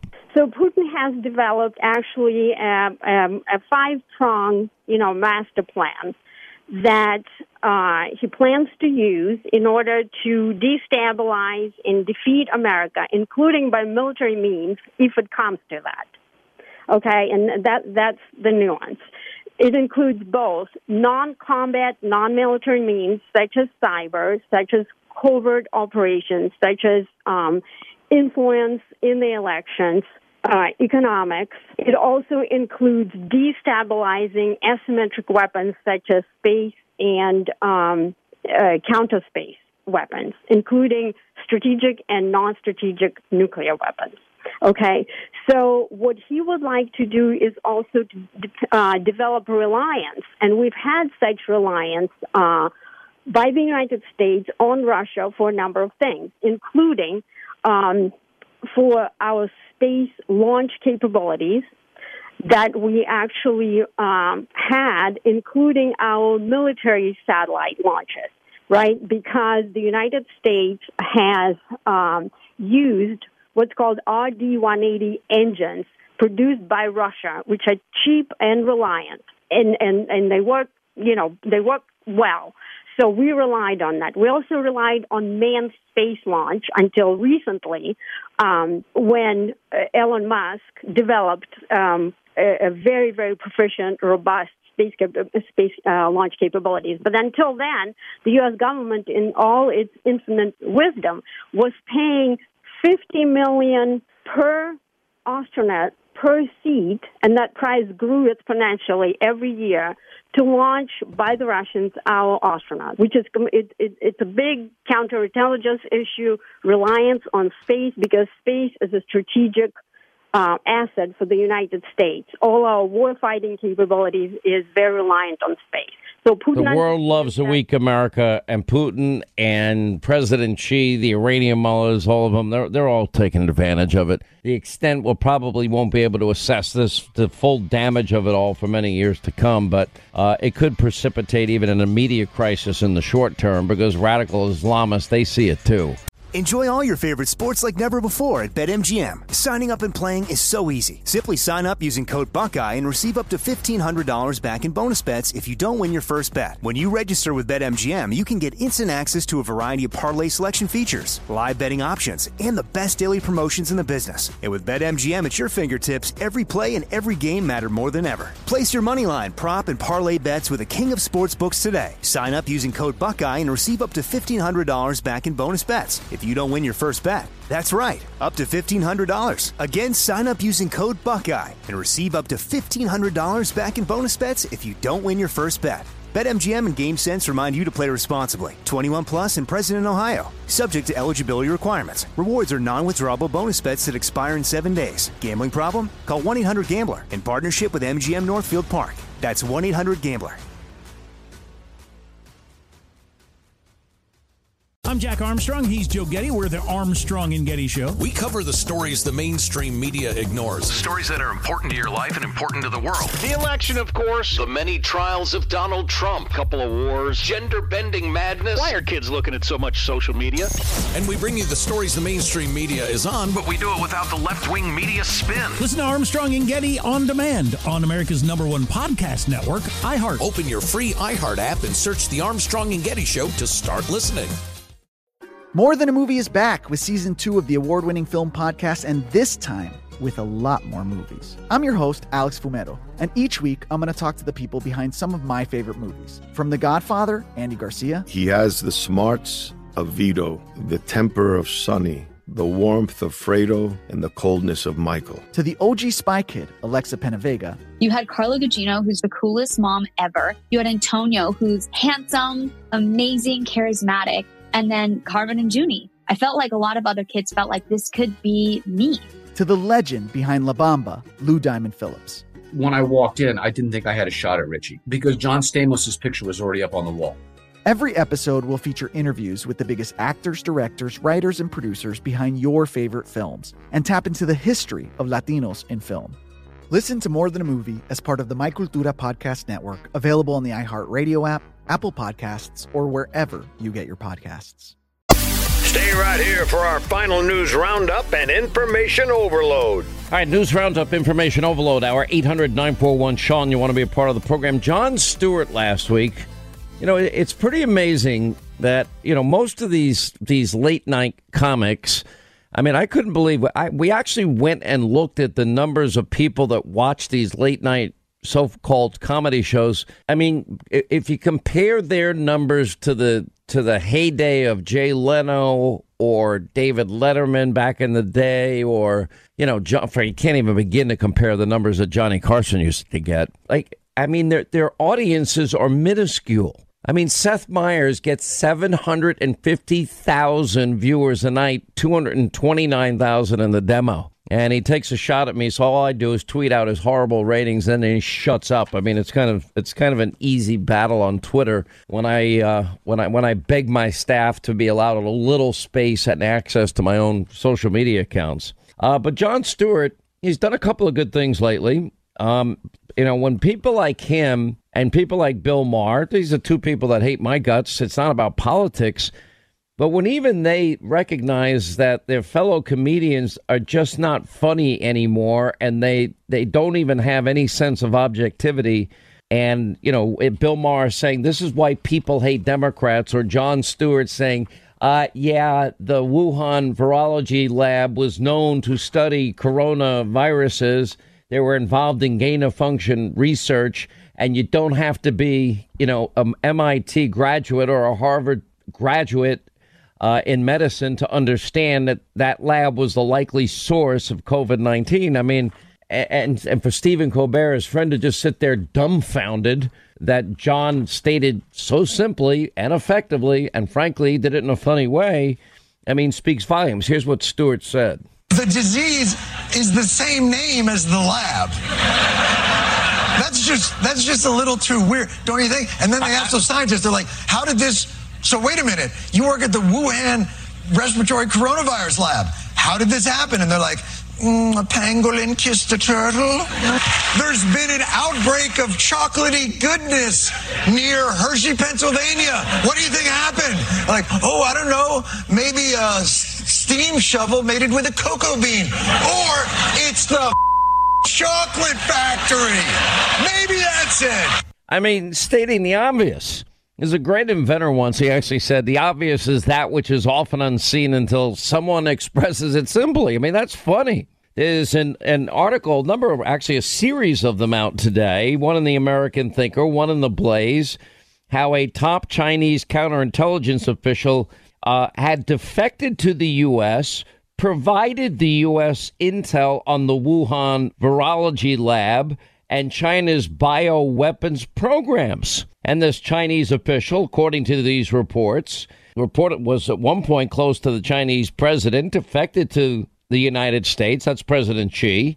And the report claims the defector had been cooperating with U.S. and the U.S. intelligence agencies involved and provided eye opening intelligence about the Wuhan Institute of Virology and their bioweapons program that was going on. In other words, now we know from Fauci's emails gain of function research was happening. Now we know that Fauci was warned on January 31st, 2020, that the, the, the specific genome, when broken down, was evidence that there had been gain of function shift or changes in, in the coronavirus but yet that was ignored. Then the series of panicked, we got to cover this up emails and, and worry and concern that was obvious that, uh oh, maybe the NIH actually funded all of this. Anyway, so the reports that this guy that defected from China with his daughter, um, flying from Hong Kong to the U.S., landing in California, contacting our defense agencies, informing our officials that he was defecting and providing inside information about what the what was going on at this Wuhan virology lab and other Chinese government operations, according to these varying reports, and that he then hid in plain sight, um, you know, weeks before disappearing into the, you know, our our intelligence agency's custody. A longtime official, China's Ministry of State Sec- uh, Security, uh, the U.S. Department of Justice described this Ministry of State Security as an institution similar to the CIA and the FBI combined under one intelligence directorate responsible for counter intel and foreign intelligence and political security. Anyway, so this guy defects to the U.S. publicly, you know, his background is available. and he's telling the United States exactly what's going on inside of these labs. But then we have this denial the mob, the media, big tech, the Democratic Party. Uh, Fauci clearly was being told one thing privately. We now know through his emails and telling the public something very different, very contradictory. Anyway, anyway Congressman uh, Rob Wittman of Virginia in the first district there, he's a biologist. He's demanding answers. And he, along with Congresswoman Elise Stefanik, have introduced a bill to take action against Chinese health officials uh, regarding the origins of the coronavirus pandemic, which we all listen. It, it kind of became very transparent to me when you know all the talk about Donald Trump's travel ban on of all days January 31st. That was the same day that Anthony Fauci, the great flip flopper, had gotten an email saying it looked like gain of function research had been done on coronavirus based on the study of the genome of this virus, one particular genome of this virus. Anyway, that that was 10 days after the first identified case in the US. Now we have a lot of concern just to add, you know, insult to injury here uh, about this new variant of the virus which we're now beginning to think is is far more dangerous than even the original virus, um, and and something we all are going to have to start paying a lot of attention to because if in fact it is worse, you know, we're, we're now going to have to wonder, worry, be concerned about uh, whether in fact this this becomes something that is going to become a, another health issue. Uh, but anyway, uh, Congressman Rob Wittman, also a biologist, uh, joins us. So everybody, it seems to me, everybody should have known very early. The only one that stated it publicly was Donald Trump. There were a few of us in the media when we looked into the lab and we found out they studied coronaviruses. Now we have videos of bats that are flying around that same virology institute, and we knew they were involved in gain of function, and Dr. Fauci knew. So now we're finding out from this defector that, in fact, all of this was happening and that they were weaponizing viruses in this lab. Uh, do you believe that to be true, Congressman? Well, Sean, there's a ton of information out there that would make you question uh, what was happening at the Wuhan lab, and I believe that we need to be gathering uh, every bit of intelligence, including what we've had from defectors, uh, and then taking action. Listen, as a biologist, I know when you when you work with these pathogenic organisms in these labs, you have to take extraordinary care. These these organisms are tremendously lethal if they are mishandled. And to have that source there and then all of a sudden say, no, no, no, it was a live market. And for China not to allow an open, independent investigation and for the World Health Organization to essentially be complicit with them and say, oh, by the way, China, you investigate yourself and you tell us what you find. I mean, here we are today. And just as you said earlier, when President Trump said, hey, we need to be looking at this, there's something going on there. When Senator Tom Cotton said, we ought to be looking at this. When others of us said the same thing, we were all dismissed as, oh, this crazy conspiracy theorist. Now what we're seeing is as intelligence builds and as we see Chinese Communist Party officials really going after folks uh, in the scientific community, you, all of a sudden you see whistleblowers disappear. You see any journalist there that is willing to report on this all of a sudden be attacked by the Communist Party there is so much there, I believe, Sean, that needs to come to light. It will only come to light if there's an independent, uh, object, uh, objective investigation that goes on. And I believe, unless that happens, that there needs to be consequences for China. You can't just say, well, we'll have our our intelligence community take a look at this and give me a report in 90 days, which is what the president's saying. And then today, Jake Sullivan, the national security advisor, says, well, China could face isolation from the international community. No, no. This is about the death of 600,000 Americans and 3.4 million people worldwide. This this has got to be more than just oh we're going to have some isolation uh, for China. This has got to be about strong and decisive action against China, against those Chinese Communist Party officials about making sure that we go after them, that we sanction them. That's what I believe is going to get things happening. We want to make sure, too, we prohibit any funds from U.S. institutions, colleges, universities from going to the Chinese National Health Commission, which is what was funneling money to the Wuhan lab. I want to know where every penny from any U.S. institution or from any U.S. agency went for gain of function research there. There's a lot that I think we don't know about that either. Those things are incredibly important. And I think we ought to be uh, giving kudos to Taiwan, who early on said, hey, look at this. There are issues here. I think we ought to give Taiwan observer status in the World Health Organization. I think they ought to be lifted up because they spoke out early instead of China that all they did was seek to cover this up. I mean, there are so many things here that we have to find out about. And if we don't, we are doing not only a disservice to to to every family that suffered through the death of their loved ones here, but everybody who has had the disease and the 3.4 million people that died worldwide. I think the world deserves answers. All right, quick break. We'll come back on the other side and we'll continue now with Congressman Wittman more on the origins of the Wuhan virus, COVID 19, at the Wuhan Institute of Virology. All right, as we continue, Congressman Rob Wittman of Virginia, also a biologist, is with us. What do you think of, and I'm reading a lot about this new Delta variant of COVID 19, which seems somewhat concerning in, in, as much as it is more infectious and more lethal. Um, I have one doctor friend of mine uh, explaining it to me who's actually concerned that that the Delta variant may actually only be an intermediate variant. It represents about 10% now of all new cases in the U.S., and that even a more virulent form of the virus could be the immediate eh, the, the immediate outcrop of of this Delta variant, if I'm saying that right. Well, Sean, I, I think we should all be concerned about anything that happens with this virus as it mutates, and it will mutate. We see that uh, with all viruses out there that, that infect human beings. We see it with the flu virus each year. The question is, is can we get in front of what those virulent new strains might be? Will the existing vaccines work for that? And I know that they are, are investigating exactly that particular case. The key is, is to be able to quickly identify any mutation in this virus, to be able to identify the specific genetic code there so that we can if necessary, do things like we've done before to be able to get out in front of it. The only way we can do that is to understand it. Remember, we went to China early on and said, by the way, can you give us the genetic code to this COVID 19 virus?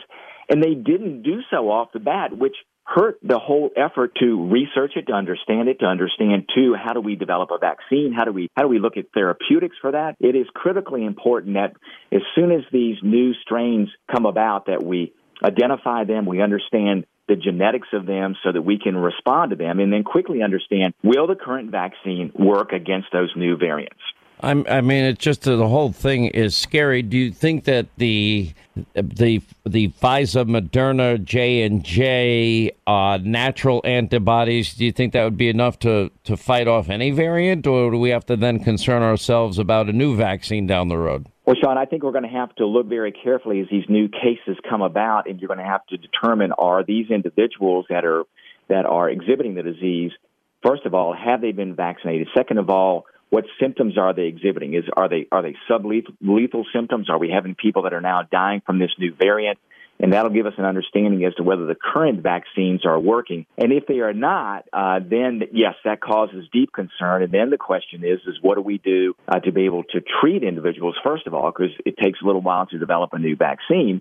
The question is, is do you just need to put a slight variant in this vaccine which is a technology that uses RNA, which is the genetic material from the virus, this messenger RNA. You can develop a vaccine more quickly, but again, it's a pretty Herculean task. It's amazing what was able to be done under Operation Warp Speed to get this vaccine done. The question would be is how how genetically different is a mutation of this virus and is the current vaccine working and is there something that you could do to make minor modifications to that if you can keep the number of people that get sick from any new variant of the virus small, then it's much, much easier to contain it. But as numbers get bigger and bigger, as we saw with the original COVID 19 virus strain, uh, it becomes uh, orders of magnitude more difficult once it gets to that point. Well, we appreciate you being with us, Congressman Rob Wittman of Virginia, also a biologist. Uh, it gets a little scary as time goes on. I mean, like, you know, I think we've kind of been through enough hell here and life finally being back to normal, at least for me, it's been, uh, has been beyond refreshing. Uh, we appreciate you being with us, Congressman. Thank you. Keep us up to speed. Any new developments, okay? We'll do it, Sean. Thanks again. I mean, you have to be pretty ignorant to just ignore the obvious. And but this this is now the impact of the mob. The mob was, oh no, no, that's a debunked conspiracy theory. That's a conspiracy theory. That's a conspiracy theory. No, no, no, that's a debunked conspiracy theory. No, it wasn't. I mentioned the travel ban. I didn't finish my thought, but once China implemented their own travel ban that you couldn't leave Wuhan province uh, and go anywhere else in China, and you couldn't come from China to, into Wuhan pri- province, but you could leave Wuhan and go anywhere else in the world, that was a pretty good indication that the Chinese government knew damn well how dangerous this was and and they covered it up. Quick break, right back. All right, 25 till the top of the hour. To our busy telephones we go. 800 941 Sean is our number. Colleen, we start with you this half hour. Go, uh, uh, welcome to the show. Glad you are with us. Um, I'm, I'm just calling because I'm one of the many that are have done their homework and have done research on this vaccine. I, I'm not against vaccines. My kids are vaccinated and so forth. But as far as this vaccine, this particular um, COVID, um, I should say, this COVID uh, method of uh, immunity. I I've done my research. I'm in the medical field. I've been ta- I I work with patients every day, and they come up to me and they say to me, "Why do I have to answer the COVID questions if I had the shot?" Well, it's because the shot is in an emergency use phase only, meaning it's still in a study phase. We still don't know much about the effects of it like will it affect a person's placenta? Will it affect us um, you being fertile in the future? Um, will this cause cancer? All these we we don't know. And, and as good as it sounds like i'm vaccinated i've done what i've i've done there's still an outcome. And there's still unknowns and it and like you said in the past, I've been listening to your shows. It really depends upon your history, your medical history. For instance, I've got a kid going through cancer treatment. She's got leukemia for the third time, and not once did they say she needs her her her COVID shot and one of the reasons is it, it, it, it has been known to cause blood disorders. Well, I've already got a kid with a blood disorder. Matter of fact, I got two kids with blood disorders, and they can't be pushing this shot because, again, everyone's health history is unique. And everyone has that opportunity to say, hey, I really don't think this is for me. They should have that choice. That's all I'm saying. I'm not saying don't get it. It's bad. I'm saying we just don't know enough about it to say, yeah, let's go ahead and let's get give this to everybody. It's a sure thing because it isn't a sure thing. Said, I, exactly I, I, will tell you when the Cleveland saying. when the Cleveland Clinic came out and and said that, for example, if you had COVID, you have natural immunity, you have the T cell antibodies, and the, you don't need the vac- vaccine in any way.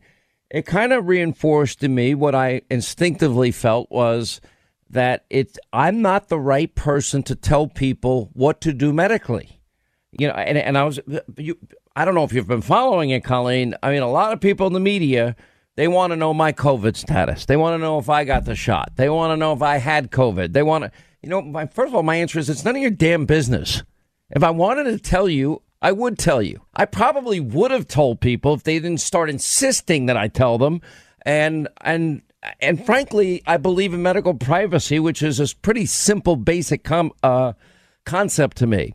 Secondly, I don't know anything about one person in this audience's medical background. I don't know a thing. You know, but I but I want to be a responsible broadcaster. So what this is what I decided to do to do. Take it seriously.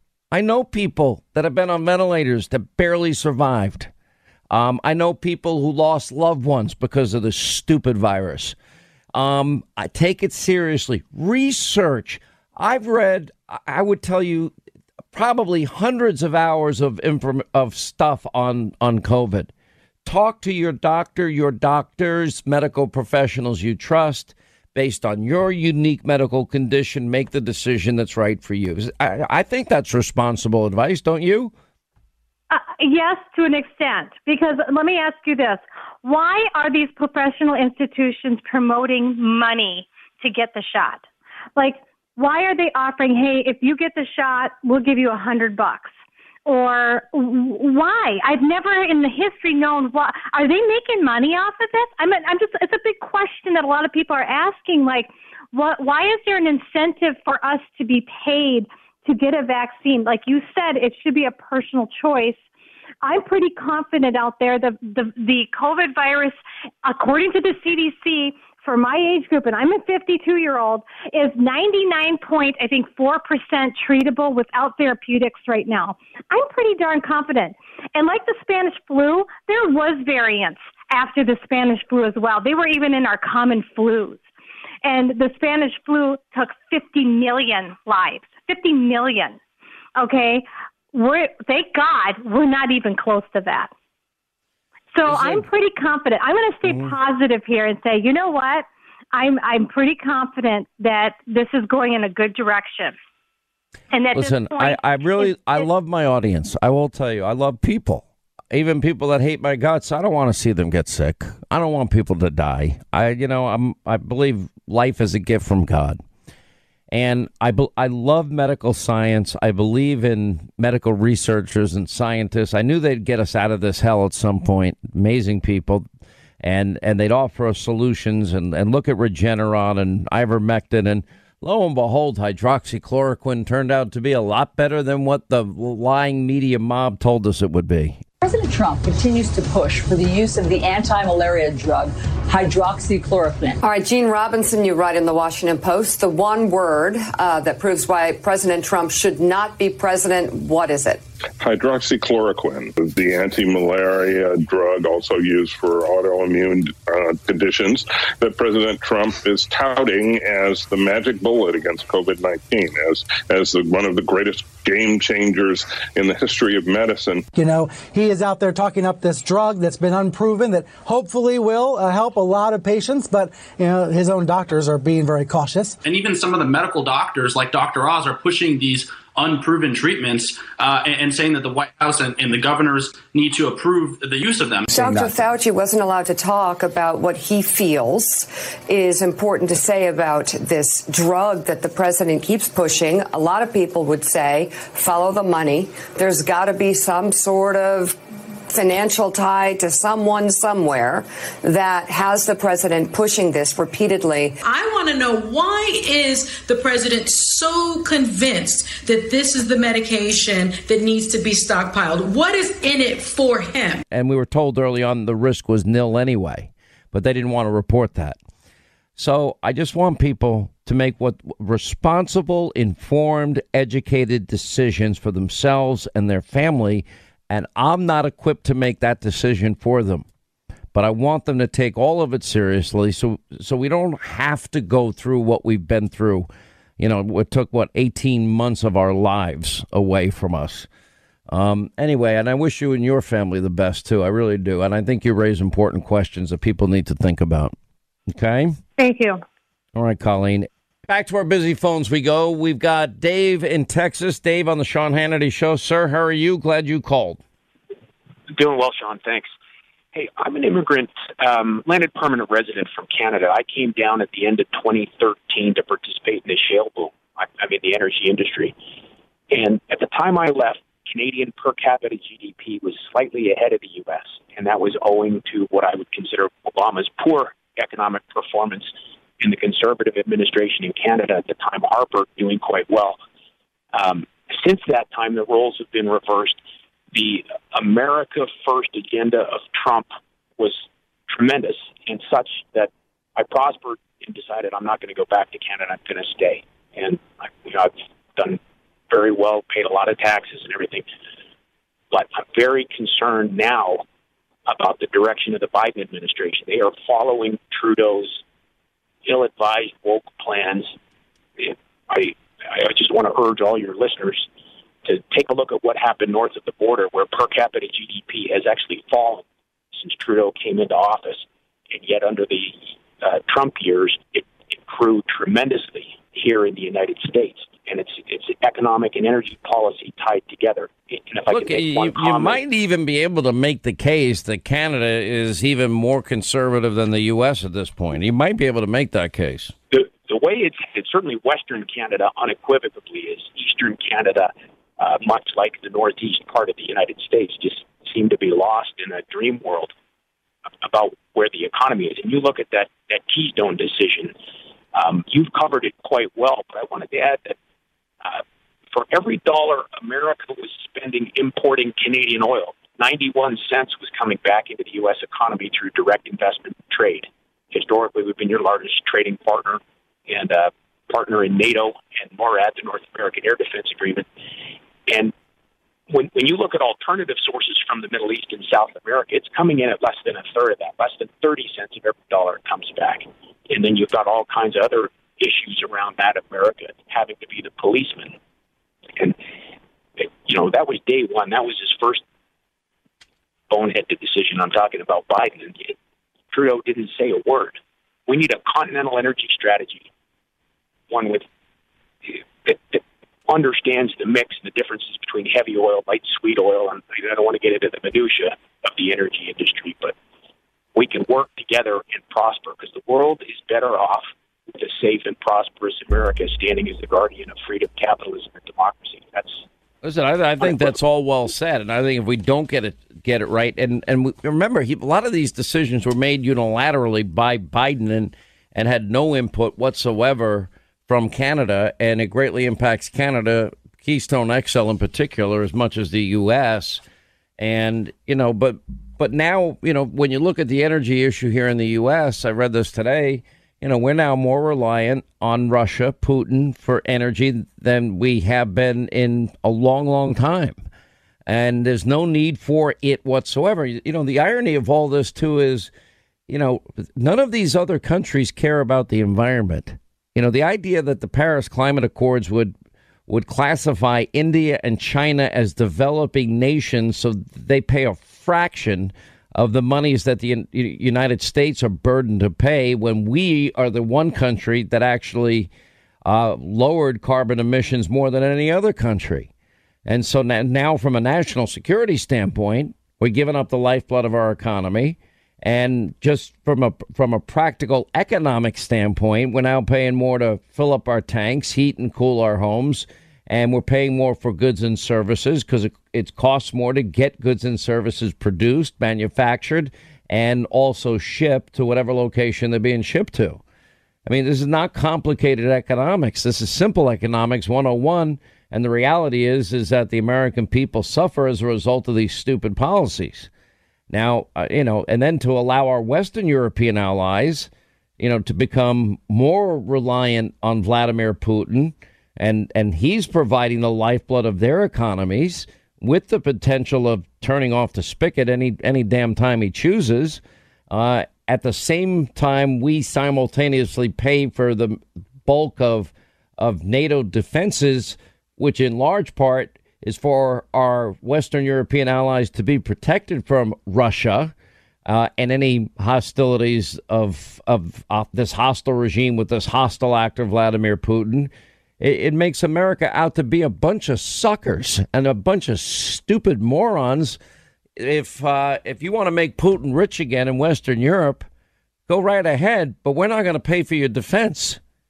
And if it means ultimately Putin is in charge of the lifeblood of their economies, that's not going to end well for our alliance. It's it's it's going to cause deep divisions down the road, and it's going to push our our Western European allies right towards Putin. And why shouldn't it? Because they need what he has, and we're too stupid to produce it ourselves. It's you, you, know, you, I, you, can't even make this stuff up. But it, anyway, I do appreciate the call. Mary is in Texas also. Mary, you're on the Sean Hannity show.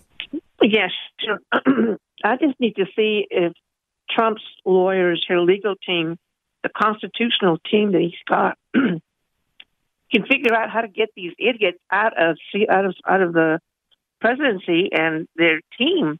This is ridiculous. I do not want my country to go down and and be uh, you know tyrant by China and Russia. That is not okay. It's not okay, but it's happening. Um, the world well, knows the the world knows that which the media will never talk about. The the world's hostile actors know that Joe Biden is a cognitive mess. They know it. So so they're acting accordingly. And that, that for them is this is the time now in the China Sea uh, for China to pursue their geopolitical ambitions. This is the time for China to align with Russia and the Iranian mullahs and Russia and China to provide arms to the Iranians so they can fight their Middle Eastern proxy war. Because that's good for China's economy and that's good for Russia's economy if you really want to be blunt about it. I mean, a lot of this comes down to, to dollars and cents. And, and they're not going to change because Joe doesn't have the strength to change them. All right, that's going to wrap things up for today. Loaded up tonight, Hannity, Fox News, as we check in with the media mob and their corruption, violence around the country. You won't hear from anybody else, apparently, in the media because they can't politicize it. We'll have the latest on wokeness, the latest on corona and the cover up and the Wuhan virology lab, and the news that you'll never get elsewhere. It's all happening 9 Eastern. Set your DVR. Hannity, Fox News. See you tonight. We'll be back here tomorrow. As always, you make this show possible. Thank you for joining us, and we'll see you back here tomorrow.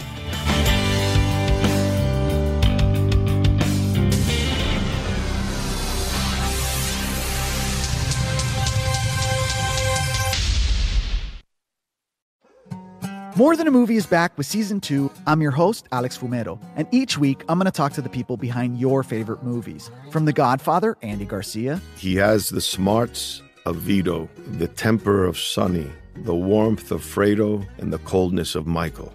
To the legend behind La Bamba, Lou Diamond Phillips. When I walked in, I didn't think I had a shot at Richie because John Stamos' picture was already up on the wall. Listen to More Than a Movie on the iHeartRadio app, Apple Podcasts, or wherever you get your podcasts.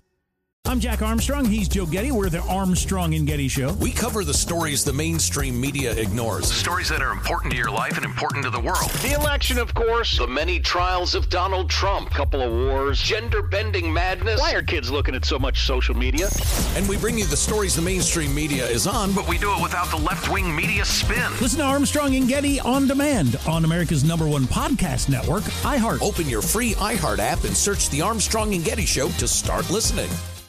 Hi, I'm Michael Rapaport. And I'm Kebbi Rapaport. And together we're hosting Rapaport's, Rapaport's Reality, Reality Podcast. We have a passion for reality TV, and we're inviting you into our living room. We're dissecting the drama, and we're giving praise to the single greatest form of entertainment on television today. That is right. Reality TV is the greatest form of entertainment on television today. Listen to Rapaport's Reality starting May 8th on the iHeartRadio app, Apple Podcast, or wherever you get your podcasts.